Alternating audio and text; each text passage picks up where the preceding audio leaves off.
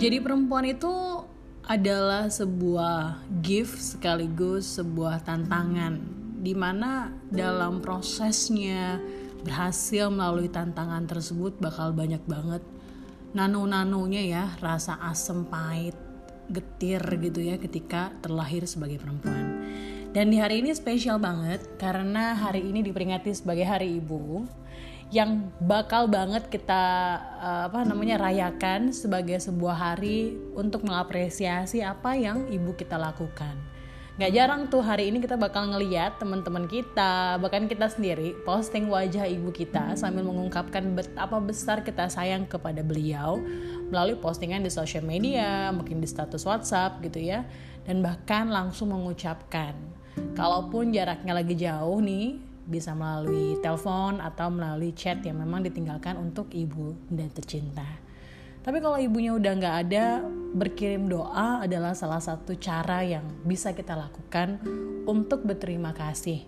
Dan bahkan salah satu temanku yang sudah tidak punya ibu begitu ya, karena ibunya sudah meninggal, sempat bilang bahwa hal yang dia lakukan untuk menghargai dan mencintai ibunya adalah meneruskan hal-hal baik yang ibunya sudah lakukan, sudah ajarkan kepada dia, kepada orang lain yang dia temui.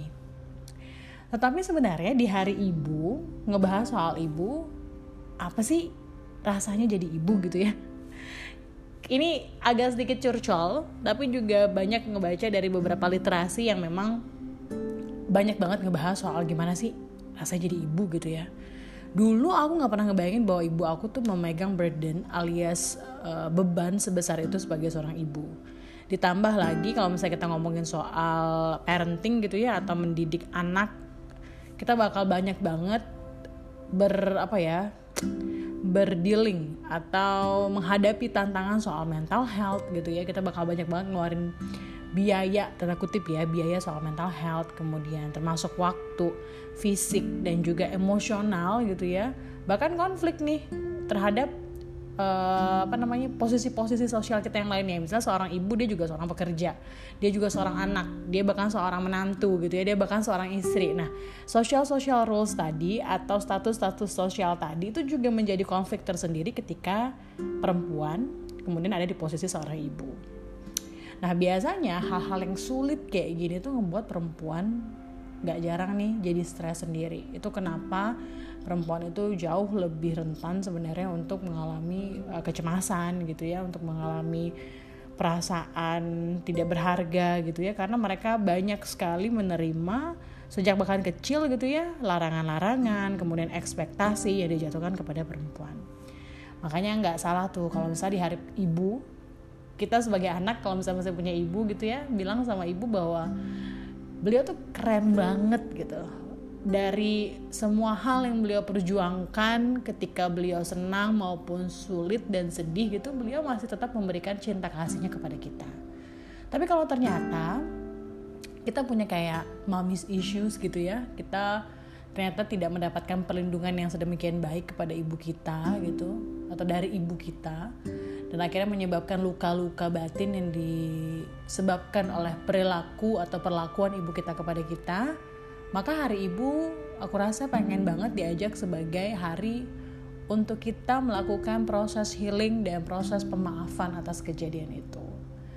Bahwa pasti ya kalau ada kalau kita punya konflik dengan ibu dan kita menemui hari-hari kayak hari ibu atau peringatan hari kartini gitu akan ada trigger tersendiri yang muncul ketika mendengar kata-kata itu atau melihat postingan teman-teman kita betapa dia disayang oleh ibu kita, ibunya gitu ya mendapatkan perlindungan dan cinta kasih.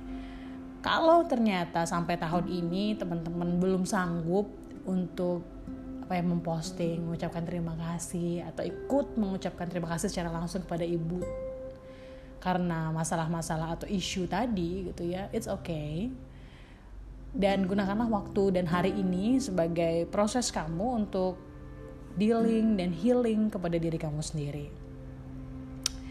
Dan di episode kali ini aku juga pengen banget ngajak semua teman-teman laki-lakiku kalau lagi dengerin ini gitu ya untuk juga mengucapkan terima kasih kepada ibu kalian, istri kalian gitu ya yang sudah menyediakan banyak sekali waktu dan tenaga juga emosi mereka untuk melakukan yang terbaik yang bisa mereka lakukan untuk pasangannya, untuk anak-anaknya, bahkan untuk keluarganya gitu. Jadi support seperti ini aku rasa akan membantu sekali kepada para perempuan yang sering banget apa namanya cuma soal keadaan anaknya, cuma soal keadaan keluarganya gitu ya.